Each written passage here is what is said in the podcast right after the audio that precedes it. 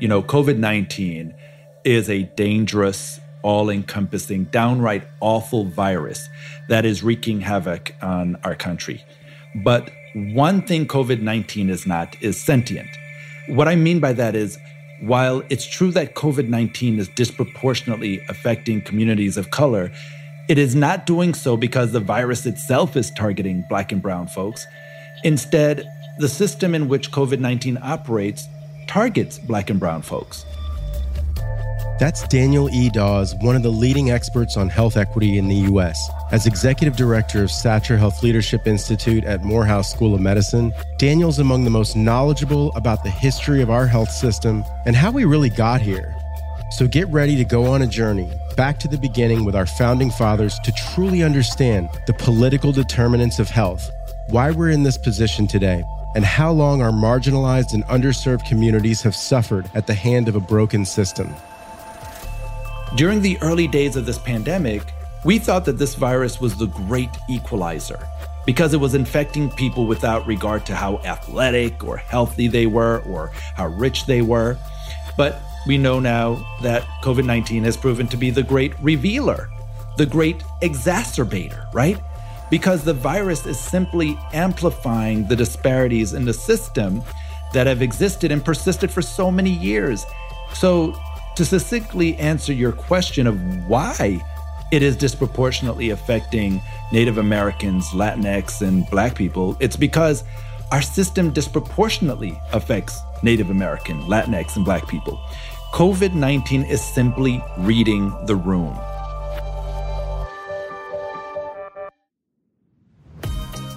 I'm Justin Beck, founder and CEO of Contakt World.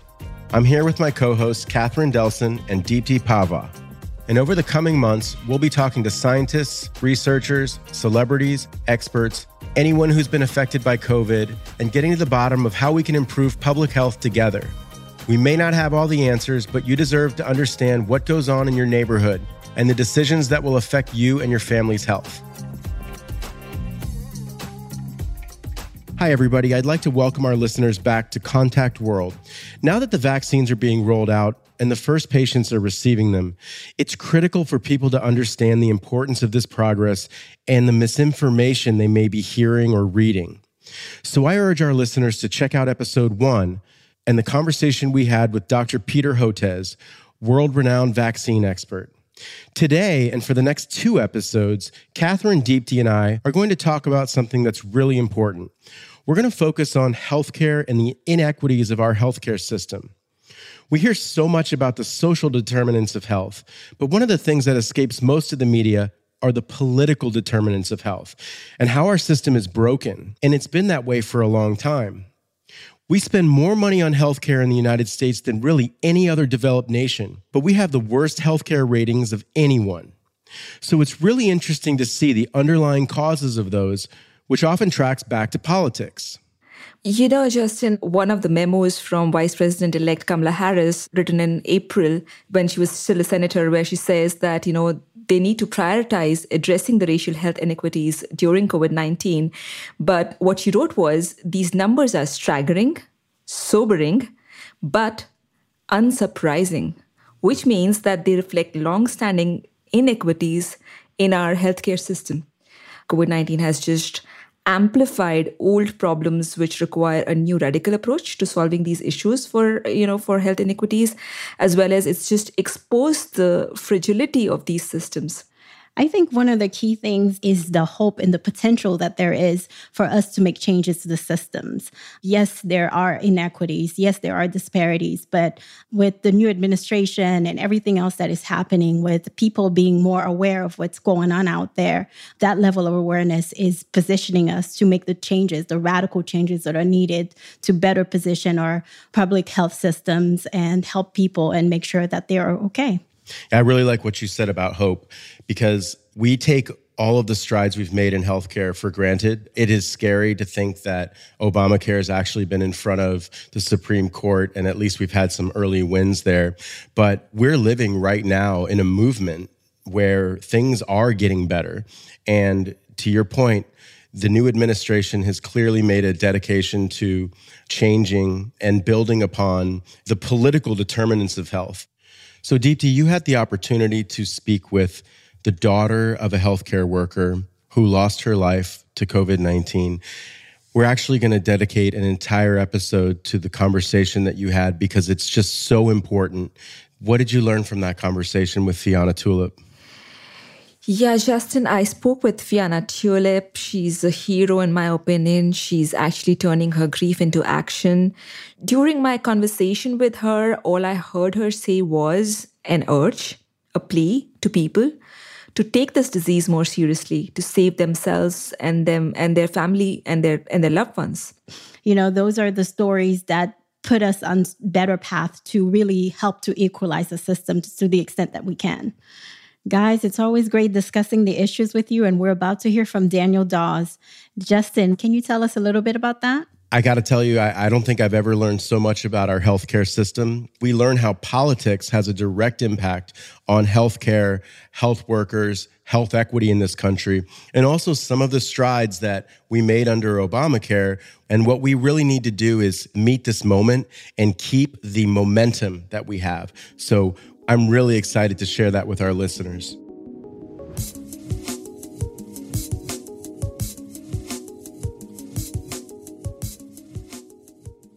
I can count on one hand, Daniel, the people in the world that really truly inspire me.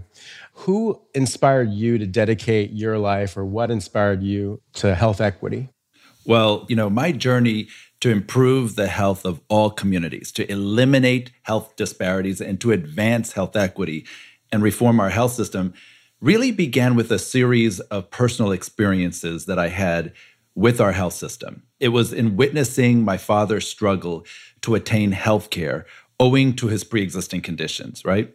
It was, you know, witnessing and observing disparities in the length of life and in the health status between my black and white family members, as well as a number of other things. And I think my interest in health reform was piqued when I discovered the hardships many people in my own community were facing.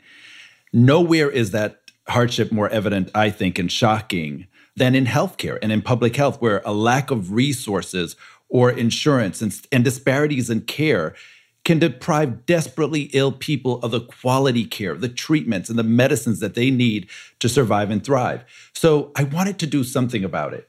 During high school, I volunteered at a hospital where I got a up close look at the massive problems faced by underserved communities. On my first day, I was assigned to the emergency department and witnessed an episode that convinced me that I wanted to spend the rest of my life increasing awareness of and meaningfully addressing health disparities. This involved a woman who had immigrated from Haiti. She was in a great deal of pain, but each time she tried to tell the staff about her problems, they responded with nothing more than blank stares. Very unfortunate. And this patient could speak only Haitian Creole. As I watched her trying to make herself understood, I could not help but think, oh my gosh, what if her condition is life threatening? Every second was critical. That afternoon was a revelation for me about how vulnerable many patients really are and how complicated healthcare delivery could be in the United States it was from that path forward that I knew I wanted to dedicate my life to understanding what was determining and driving these health outcomes. And how could we realize a healthy, equitable, and inclusive society where every individual in our society is afforded a fair opportunity to not only be healthy, but to also reach their full potential? So, for our listeners who may not be familiar with the term, what does the word uh, term health equity mean? Yeah, the, the most succinct way to define health equity is to understand that it is all about providing every person with the care that they need in the amount that they need in order to help them achieve their optimal level of health. So, health equity at its core is a tailored approach so that each individual is able to overcome the systemic and the systematic barriers that stand in the way. One of the things that shocks me is the United States is the largest economy in the world, and it accounts for about 25% of the global economy. but somehow we spend more on healthcare amongst all the high income countries, but we consistently rank last in performance. How did we get here? So I can tell you that we didn't get here starting four years ago or even 40 years ago. You know, for too long, many racial and ethnic minorities, people with disabilities, and lower socioeconomic status individuals have found themselves in a precarious situation. Their health, their lives have literally been hanging in the balance, right, over centuries. And many of them have been falling through the cracks of our health system, our education system, human services system, behavioral health system, you name it, right? They struggle to live in a society that has erected barrier after barrier to weaken their bodies and hasten their deaths. We've seen this for over 400 years in America. These groups have experienced health inequities throughout the life course, from womb to tomb. But they've struggled also to gain access to quality health services. So, to get to your question, you know, to understand why the US healthcare system specifically is the way it is, you really have to go back over 150 years ago and look at the early days of healthcare in the US up and to the present times. So, if you would permit me, I'd like to take maybe a couple minutes to walk us through that history. Is that okay? Absolutely. Please do. So, we know that, you know, for almost 230 years, uh, there were a group of abolitionists, mental health reformers, advocates for homeless populations, and others who had labored assiduously to get our policymakers to implement policies that would drive health equity. They pleaded with our newly formed government, begging them to really advance and implement, right, policies that would drive that needle of health equity forward.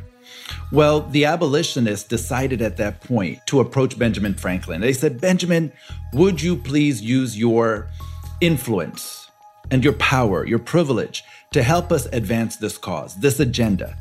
And although Benjamin Franklin had been a lifelong slave owner, he decided that, you know what, slavery, that these inequities in our society were horrible, they were awful. And so he says, Yes, I will help you craft this petition and I'll sign it and let's send it to Congress.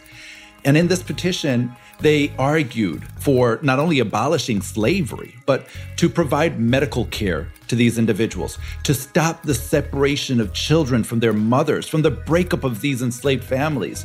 They begged them to provide educational opportunities and meaningful and true employment opportunities. What that letter did was to unleash one of the greatest debates in the US Congress. People were upset with Benjamin Franklin. Well, the Senate decided they weren't going to even entertain Benjamin Franklin's letter, right? But the House said they could not ignore it. And so, bullet by bullet, they made an argument for why they couldn't stop the separation of these children from their mothers and the breakup of these enslaved families, why they couldn't provide medical care and education and employment opportunities, etc. Basically, making an argument that the people are in the states, and the states are closest to the people. So the states, therefore, should be the ones basically providing this medical care and providing the educational opportunities. It's not the role of the federal government. We are not authorized by the Constitution to provide for the general welfare of our citizens, which we know is not true. We see how quickly right. that argument's pushed aside, right? In moments of crises. And that was the first time in US history that the light of health equity had dimmed in the United States. Well, it would take us 75 years after that before these groups, these advocates got together and they again, during a major crisis, the Civil War, pleaded with President Abraham Lincoln and his supporters to create a bill that would address what we now know as the social determinants of health, right? They wanted not only to abolish slavery, but they also wanted to provide food and clothing and education, employment opportunities, as well as medical care. And fortunately, you had a majority of proponents in the Congress who said, you know what, we are going to advance this health reform agenda. We are going to advance civil rights for these formerly enslaved people, right? And poor whites who will be displaced as a result of the Civil War. And finally, after two years of negotiating from 1863 to 1865, they finally succeeded in getting this bill passed, right? That was intended to address all of these determinants that drive health inequities. But there was one provision that was the most contentious. It was the idea of providing medical care, health services there was no appetite in that Congress, even though they had a majority to provide medical care. So President Abraham Lincoln decided that, you know what? In the spirit of compromise, we'll strike that provision and leave the rest intact. And that's what they did. Well, that became the most comprehensive health reform in America. But as you and I know, Justin, you know, racism doesn't sleep in America. And the forces, the opponents of health equity were working overtime. After seven years, they finally overturned the Freedmen's Bureau Act. It would then take us 150 years after that to create similar legislation in the form of the Affordable Care Act or Obamacare.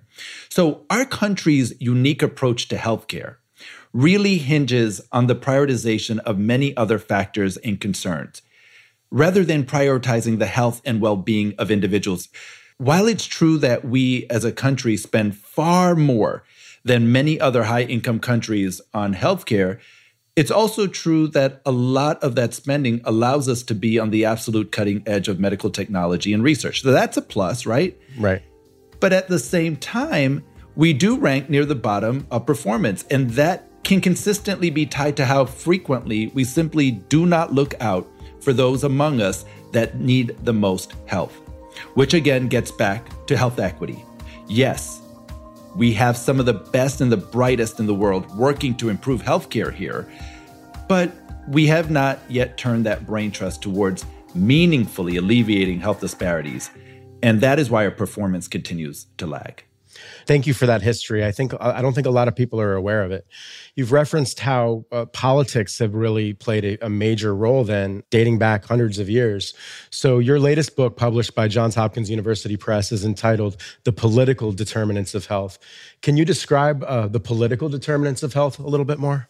Absolutely. So you know, the political determinants of health are the upstream factors that impact every component of our health and our healthcare system. The political determinants, they create the social drivers, including the poor environmental conditions, the inadequate transportation, unsafe neighborhoods, and lack of healthy food options, just to name a few, that affect all dynamics of health. So many people have an understanding of what the social determinants of health are. You heard me mention that earlier. These are the structural conditions in which people are born, they live, they learn, they work, they play, they worship, that affect a wide range of health. Well, the political determinants go one step further. The political determinants of health are what actually creates, sustains, or exacerbates those social determinants, right? For every social determinant of health, there was a preceding legislative, policy, or legal decision that results in that outcome. So for instance, it might be a law passed or a city council ordinance or a ruling handed down by a judge, but there is always some force of law or politics that create the disparities, and that is what needs to be addressed the political determinants. So, politics clearly affects everyone's health. Are there any other ways that people might be surprised to learn that politics influences health? Absolutely. So, let's talk about structural racism for a moment, right? Because these political determinants of health really are the instigators, as you, you've heard me mention, when it comes to looking at all of the drivers that impact our health, whether environmental or social or behavioral. But undergirding these political determinants is what we term structural racism. And structural racism and the health of America are inextricable, and they affect all of us at all levels. So think about it this way, right? Inequality gets under our skin and it leads to accelerated aging or biological weathering. If you think about a block of concrete and a constant drip of water hitting that concrete, at first, you may not notice that water having an impact on that cement block, right? But then after a while, you can see it chipping away at the concrete. That's essentially what is happening in many vulnerable populations' bodies today, right? Owing to the stressors in our society of systemic racism throughout our society.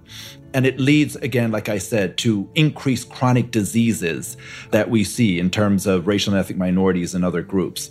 So, by its very definition, one of the structures that racism operates in is the healthcare system in America. So I want to focus on that a bit, right? Our history is littered with known examples. You can go as far back as the healthcare that was not afforded to slaves or indigenous populations, to the contentious creation of the Freedmen's Bureau that I just talked about, to separate but inherently unequal medical facilities, to the maternal mortality crisis Black women are facing today, to even the disparate impact that COVID 19 is having on communities of color. It's cumulative. Absolutely, that's right. And it compounds one after the other, right? So there is no ignoring the fact that structural racism is just as pernicious in healthcare as it is in any other corner of our society.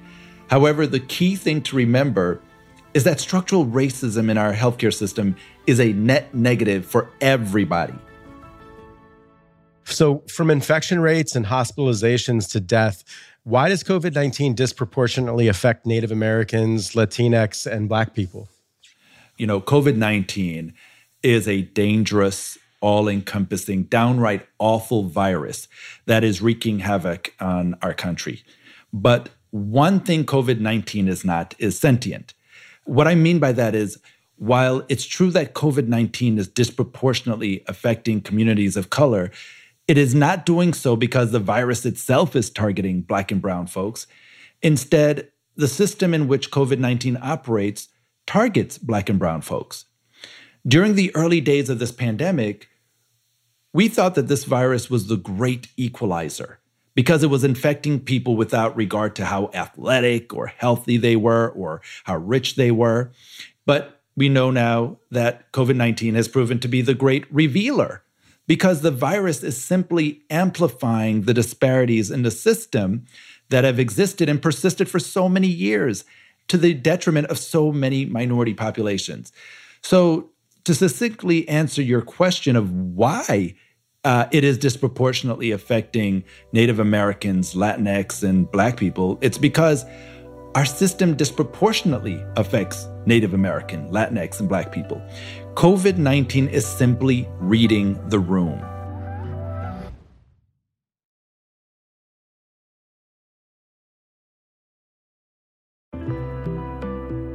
So let's talk a little bit more about Affordable Care Act. In your book, 150 Years of Obamacare, which you artfully describe the history of our country um, around healthcare, you explain how the Affordable Care Act is much more comprehensive than most people realize.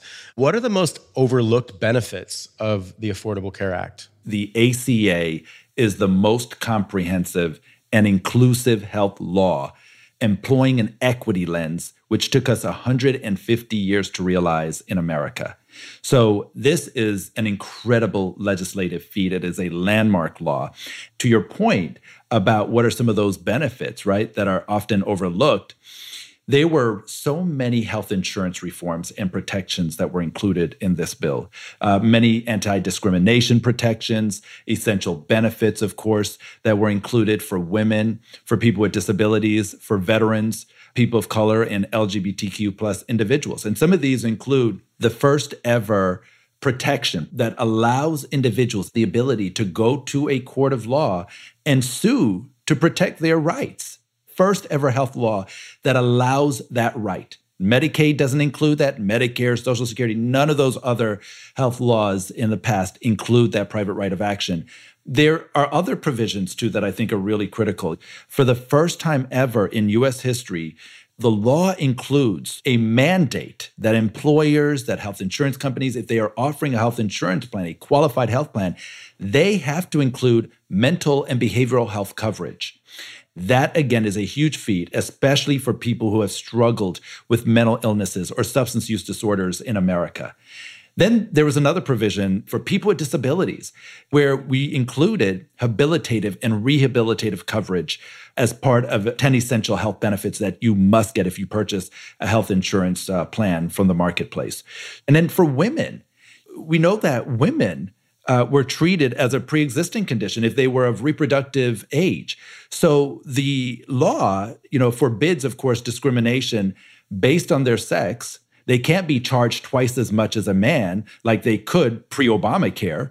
That is no longer allowed.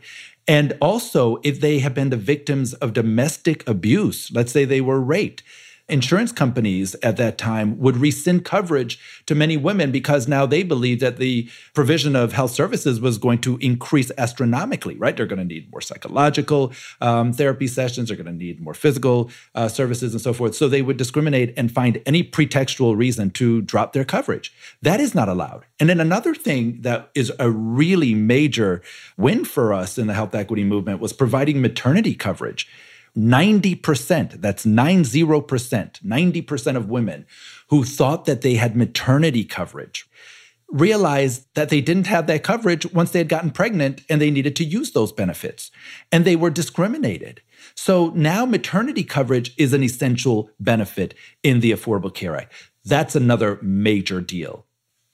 You know, after we've gone so long with these healthcare disparities in our country. How do we protect the strides that we've made under Obamacare and the health equity movement with a conservative majority in the Supreme Court? If the Supreme Court overturned, you know, part or all of the ACA, uh, the Biden administration would have a number of options. So, you know, it would be a complicated process, but with the leadership of a president and vice president that have spent so many years in the Senate, coupled with the fact that the president elect played a pivotal role in shepherding the ACA through Congress the first time, I'm fairly confident that he would and he could make certain that in the event of such a disastrous ruling, the country would remain protected. Now, the Biden administration will be hitting the rewind button on many of the health policies uh, from the Trump administration, especially. They'll also be working assiduously to unwind many of the Trump policies around reproductive health, drug pricing, uh, health disparities, and, and health equity, right?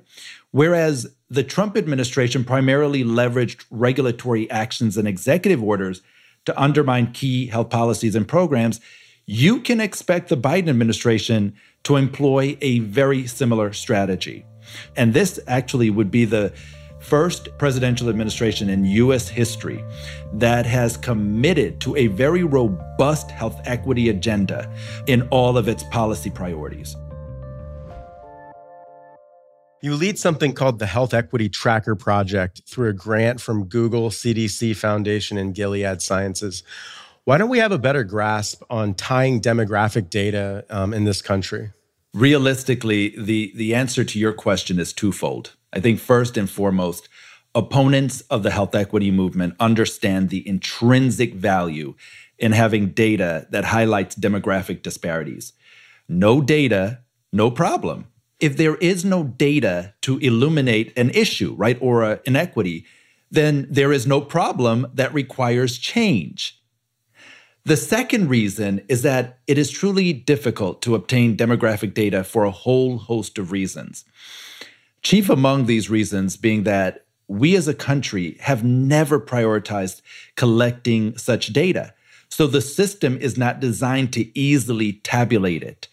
The same systemic issues that exacerbate the political and social determinants of health are the same issues that make collecting data difficult. And this is not by happenstance, right? That said, the creation of the health equity tracker tool that we've been working on is all the more important precisely because there is no comparison. So do you think that maybe like more effective sharing of data will improve trust and transparency with vaccines? Absolutely, there is no doubt. And I think that gets to the heart of the issue of transparency.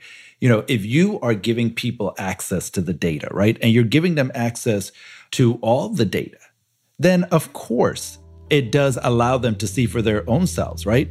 What you have been saying is true. But if you are hiding the data or you're hiding even a part of it, then it does allow uh, for you know opponents of these vaccines to push that agenda that uh, you know they're hiding something that could be hurting you. So you know you're just going to be lab rats. You're going to be guinea pigs. Don't do it. So I do think data is, is a critical element. Are you concerned, you know, with the health equity lens about equitable distribution of vaccines in the United States? I am. And it's because if we do not learn from history, we are what? We're doomed to repeat it. Mm-hmm.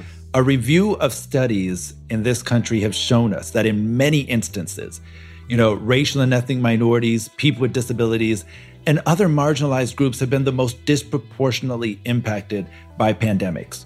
It's always the same group who are on the downside of advantage and opportunity that fear the worst. But during this pandemic, I've been heartened by the increased attention that we've seen and the efforts to ensure a more equitable distribution of COVID 19 vaccines. And I think the incoming Biden administration will take the necessary steps to have a thoughtful approach to this issue. With that said, again, referencing those pesky political determinants of health, it will be incumbent upon all of us to continue to push for an equitable distribution of vaccines.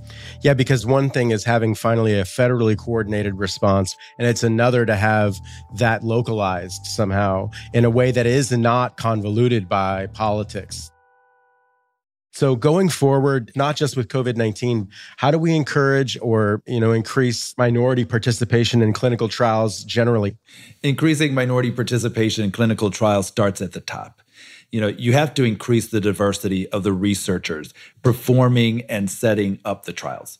I think you have to increase the diversity of the companies that are facilitating the trials, right? And then you have to increase the diversity of the medical and health professionals who are advocating for such. So, going into and recruiting from communities that have traditionally been underrepresented in clinical trials is a good first step. But it's just that a first step, right? You need to have diversity for every step of the process so that there is an echo chamber of individuals with actual power who can continually push for the diversity throughout the entirety of the process. Yeah, so having researchers that are more reflective of our population that we're asking for participation, that makes sense.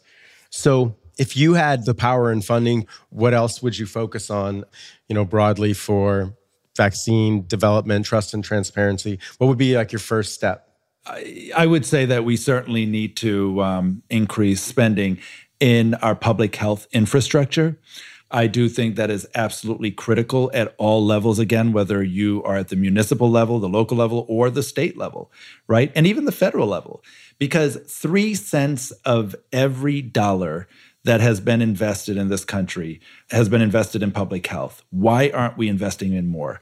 You know, one of the issues that we've had to deal with over time is the fact that historically, policymakers have usually been reactive rather than proactive, right? So once the crisis is averted, so too is the funding until the next crisis comes along and wreaks even greater havoc, right? So for me, in terms of what I would start first, it would be, you know, investments in equitable distribution of vaccines and equitably distributing them. Contact tracing, absolutely critical, right? Testing is absolutely critical. We've seen early on how with contact tracing and even with testing, how many communities of color were there raising their hands saying, hey, you know, we want to be counted too. We'd like to be able to access uh, these resources, but they were ignored. If you have inequitable distribution of testing, then you cannot perform contact tracing. And it's, again, just part of a vicious uh, cycle. Absolutely. So, uh, any other words of wisdom for our listeners, Daniel? We really appreciate all the time you spent with us today. My final words would be just to remind folks about how long and challenging it has been to advance health equity in America and around the world.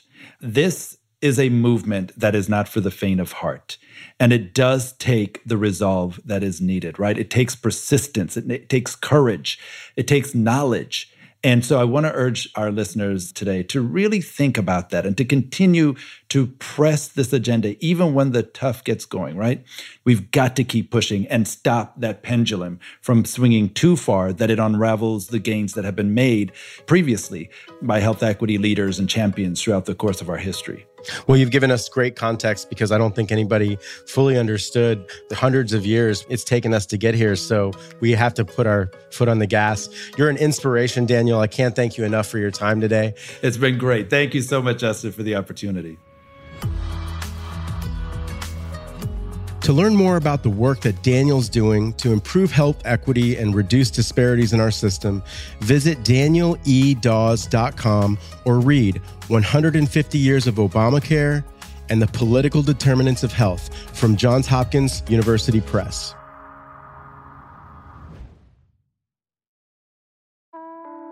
On the next episode, Deepti had the opportunity to speak with Fiana Tulip a grieving daughter who bravely and heroically shares the story of how her mother, Isabel Papadimitriou, a healthcare worker from Texas, lost her life unnecessarily to COVID 19. It feels like the leadership is letting my people die, you know, Hispanics, the Latinx community, people of color. It, it feels like they're just throwing them to the wayside and saying, good luck. I mean, there's been a real failure among people of color. And it, it it's it's speaking to deeper divisions that we have and to structural inequalities in this country. And unfortunately, you know, the Hispanic community, they they are on the front line. They they work in jobs that increase their risk of contracting the virus. They are the ones who are caring for their elderly and living with them. They're fulfilling online orders. They're they're working in the hospital. They live in institutions such as prisons and homeless shelters. And, and these are all places where it's easy to spread this virus. And there's no support. There's no support. Fiona's heartbreaking story is one we all need to hear, but she is truly an inspiration, turning grief into action when I really started out on this crusade, I guess you can call it, I started realizing that people would say, no, look at the death rate. It's not that bad. Or, but I need to see my family. It's more important that I see my family than stay home. Um, masks don't work. In fact, I can't breathe with a mask. And it was so frustrating to me because I, I just come back with, but I lost my mom, but I didn't have to lose my mom if we had just followed these simple public health measures. So I want people to know that this crisis, the, the one where my family must stay apart to do our part, even when we most want to be together, it's more than just death rates and a death count. It's a human life. It's a person who has passions. It's a person who has children or, or grandchildren. And, and it's a person who didn't want to die this way. And it's a person who didn't want to die alone in a hospital. I, I want people to know that and, and to think about that. Okay, I want you, dear listener, to take the following very seriously to avoid a lifetime of potential regret. Think about the family and friends you love and care for for just a moment. Now, consider the actions you take and the company you keep this holiday season. Is it worth maintaining your family traditions and gathering this year when it could mean some of you may not be around next year to enjoy another holiday? That any one of your family or friends could literally suffer in complete isolation on a ventilator to start 2021. That is, if they are even lucky enough to be offered one in our overextended healthcare system if you had a choice between getting together for the holidays at the expense of losing one of your loved ones or electing not to gather this year, even though it hurts, which would you choose? Well, guess what? You do have a choice. Do you truly think for a virus that transmits asymptomatically that you can control all the variables, whether it's three, four, or even five or more of your family and friends from different households? The entire country should have access to quality vaccines before next holiday season. Let's make sacrifices together. I know it's hard. We owe it to each other, and we owe it to our public health agencies and our frontline health workers. I don't care what your political persuasion might be, and neither does this virus. Let's just get through this holiday season together, please, without gathering from other households. Make sure you join us for the next episode of Contakt World. I'm Justin Beck, and I'll see you next time. Listen to Contakt World, the podcast, on the iHeartRadio app or wherever you get your podcasts.